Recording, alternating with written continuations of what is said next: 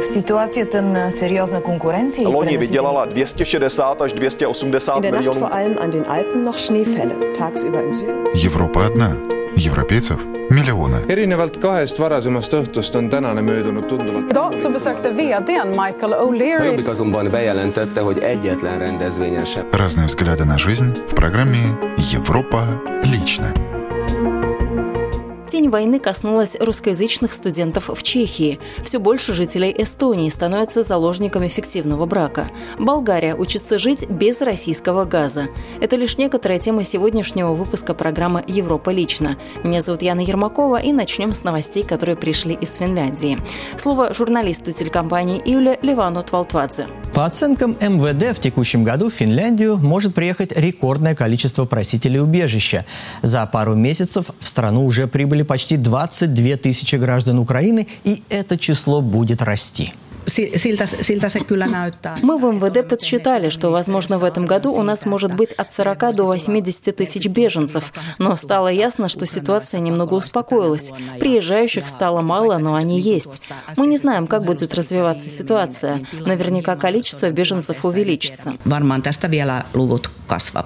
Миграционная служба готовится открыть новые центры по приему беженцев, так как выросла потребность в жилье для украинских беженцев. Служба также готова открыть пункты обслуживания украинцев, разместившихся в частных домах.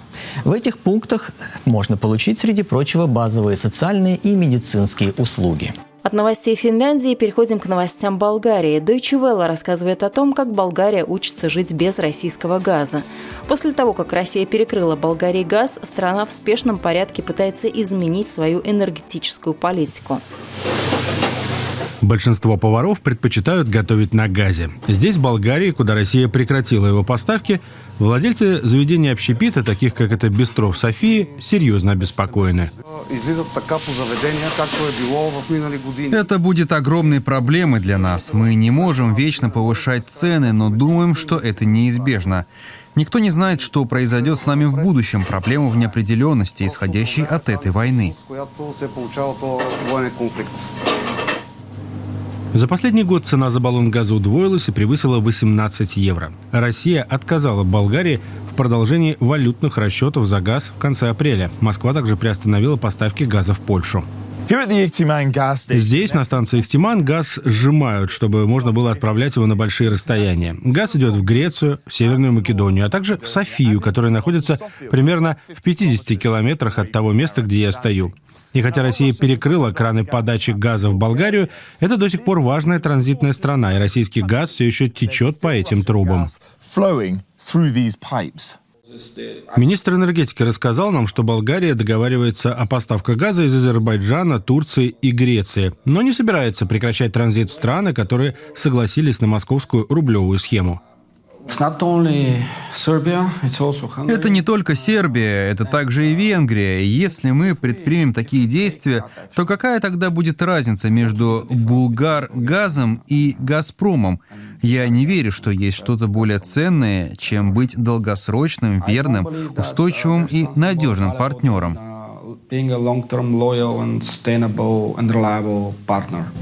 До сих пор 90% потребляемого газа поступало в Болгарию из России. София сейчас ищет возможность импортировать сжиженный природный газ, который можно доставить по морю. Национальная организация потребителей призывает правительство поддержать граждан.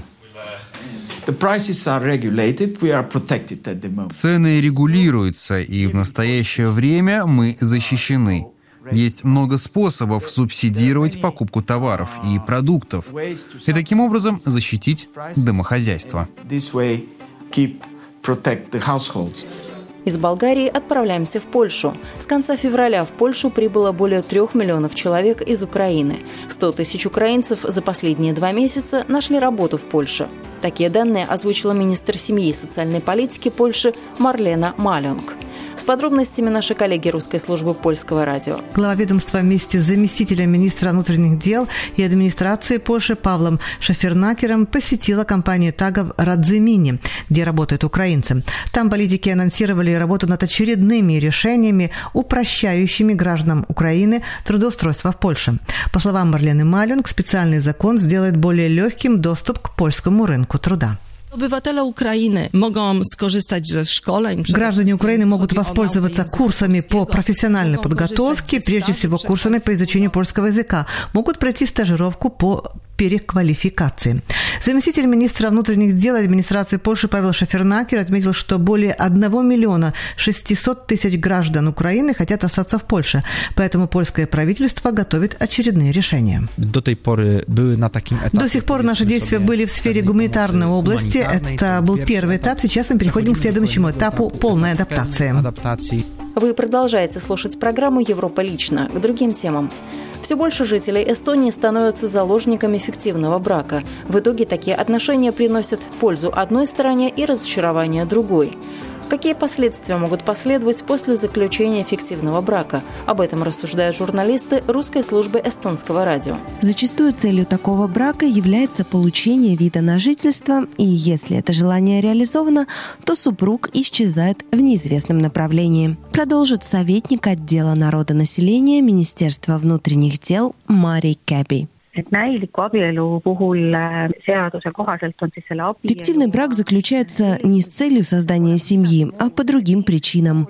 В качестве примера в законе приводится заключение брака с целью получения вида на жительство в Эстонии.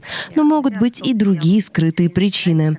Получение пособий, например. У специалистов есть свои методы и инструменты, чтобы выяснить, является ли брак настоящим или заключен с какой-либо другой целью on päris või on ta siis sõlmitud mingi muu eesmärgiga, et siin tegelikku sisulist abielu taga ei ole. Какое наказание грозит за заключение фиктивного брака? karistust näiliku abielu sõlmimise eest ei ole, karistust Как такового наказания за заключение фиктивного брака нет. Штрафа или заключением под стражу за этим не последует. Но могут быть другие неприятные последствия. Вид на жительство признают недействительным.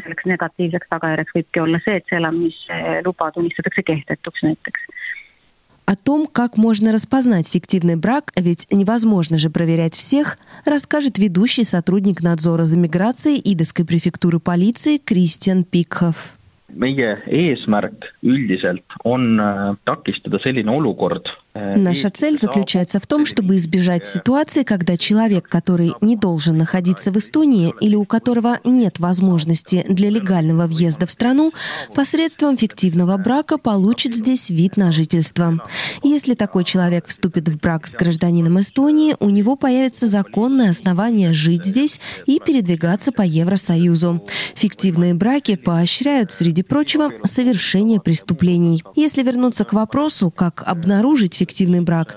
Во-первых, мы осуществляем надзор за теми видами на жительство, которые выдали. Например, проверяем, действительно ли основания. И если нет, то мы признаем вид на жительство недействительным. В Эстонии в полицию поступают сообщения и информация о подозрениях на фиктивные браки. И, к сожалению, таких сообщений становится больше. Люди хотят сюда переехать, потому что, например, хотят свободно передвигаться по Европе из-за бизнеса или личных интересов. Вид на жительство – удобный способ. Он открывает все границы в Европе. Уголовного наказания за это не предусмотрено, но неприятные последствия могут быть. Например, сам процесс развода в Эстонии – непростая процедура. Еще одна большая проблема – когда вторая сторона не знает о том, что брак заключается с целью получения вида на жительство. Если брак расторгнут, то приезжий лишится вида на жительство. Логично логично, что он в этом не заинтересован. Человек может спокойно уехать в другую страну Европейского Союза, и вторая сторона не будет знать, где он находится, не сможет с ним связаться, а, соответственно, не сможет с ним так просто развестись. Это может поставить жизнь на паузу. Или, например, если вы захотите связать себя узами брака с кем-то другим, то за развод могут потребовать деньги. В некоторых случаях фиктивные браки имеют прямую связь с торговлей людьми. К еще одной теме завершим программу новостями Чехии. Тень войны коснулась русскоязычных студентов в Чехии. Общая атмосфера стала более напряженной, а по причине санкций против российских банков, прекращения оформления виз и других ограничений возникли неприятные проблемы практического характера. С подробностями журналист русской службы чешского радио Антон Каймаков. Профессор Высшей школы экономики в Праге и муниципальный депутат третьего столичного района, входящий в состав правящей коалиции парламентской партии ТОП-09 Мартин Длоуги на своей страничке в Facebook заявил, что он намерен применить собственные санкции против России. Педагог отказался принимать у россиян экзамены, консультировать их, вести работы бакалавров и исправлять тесты, а также сообщил о намерении разорвать отношения с российскими учеными. За сказанное на профессора обрушился шквал критики. В результате Мартин Длогий отстранил с Facebook упомянутое сообщение, написал о недопустимости применения принципа коллективной вины, а также, упомянув об эмоциональном перенапряжении в связи с развязавшейся войной, принес извинения всем, кого его пост мог оскорбить. Сейчас в гостях у русской службы Radio Prague International автор онлайн-некоммерческого проекта по бесплатной поддержке русскоязычных студентов в Чехии Илья Рудомилов. Он рассказал нам о проблемах, причем не только связанных с войной в Украине и санкциями, которые сегодня приходится решать русскоязычным студентам, получающим образование в чешских высших учебных заведениях. Так как были введены санкции, остановился поток как бы помощи финансовой от семей. Элементарно не перевести деньги. Сейчас единственным работающим вариантом остались обычные международные банковские переводы. То есть студенты, которые здесь, например, сейчас находятся даже на курсах, к счастью, сейчас уже второй семестр, им, как правило, есть 18 лет, они пошли здесь, в банках открыли чешские счета, и э, на эти счета родители им переводят деньги международным банковским переводом. Это очень, конечно, невыгодно с точки зрения комиссии, но студенты без денег не остались. Студенты, которые имели, или там родители, если имели имели счета в санкционных банках, ну, там, например, ВТБ, конечно, это сделать не могут, но они берут и открывают счета, допустим, там, часто там Тиньков или какие-то другие банки. То есть это на самом деле не проблема. То есть с, с получением денег у россиян сейчас, по крайней мере, сейчас проблем нет. Все студенты подрабатывают. Без этого невозможно, в принципе, прожить, потому что либо нужно платить за общежитие, тем более иностранцы, либо за квартиру снимая и так далее, и так далее. Не было жалоб, что, может быть, потому что русские или белорусы, э, так сказать, их перестали брать на подработку? Я не зарегистрировал, наверное, ни одного случая, когда бы нам студенты сообщили о том, что им отказали в трудоустройстве в связи с гражданством.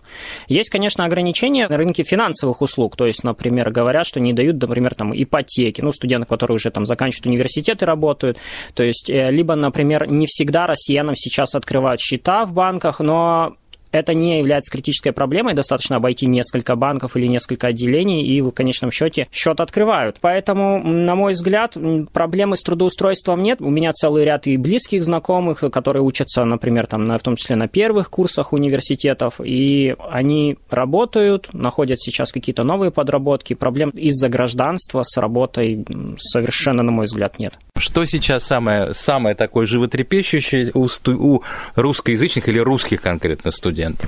Одной из существенных, конечно, проблем для студентов в настоящее время является вопрос с существованием российского посольства в Праге. Потому что можно зарегистрировать, конечно, видеть э, э, мнение, что российское посольство необходимо однозначно закрыть, всех российских дипломатов выслать. Я, конечно, ни в коем разе не хочу поддерживать э, путинскую Россию или, собственно, там войну в Украине, но просто если говорить трезво, то существование российского посольства и вообще существование каких-то дипломатических связей между Чехией и Россией необходимо, потому что студенты пользуются неминуемо консульскими услугами посольства. То есть, например, конкретный случай из практики этой недели, студент потерял загранпаспорт. Ему необходимо его восстанавливать. Если просто любой человек возьмет и представить, э, что, собственно, студент смог бы сделать, это, конечно, пойти просто в посольство. И если посольство будет закрыто, он может пробовать обращаться, если будут существовать еще в то время консульства в Дрездене, посольство в Берлине, посольство в Вене,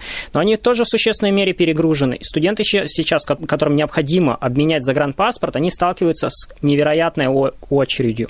Это просто просто многомесячная очередь. Кроме того, кто-то получает справки о несудимости, кто-то получает справки для вступления в брак, студенты, например, женятся. И поэтому э, им, конечно, без э, российского посольства будет очень сложно э, решать организационные вопросы. Также у студентов есть сложности с приобретением страховки, но с текущими событиями это не связано.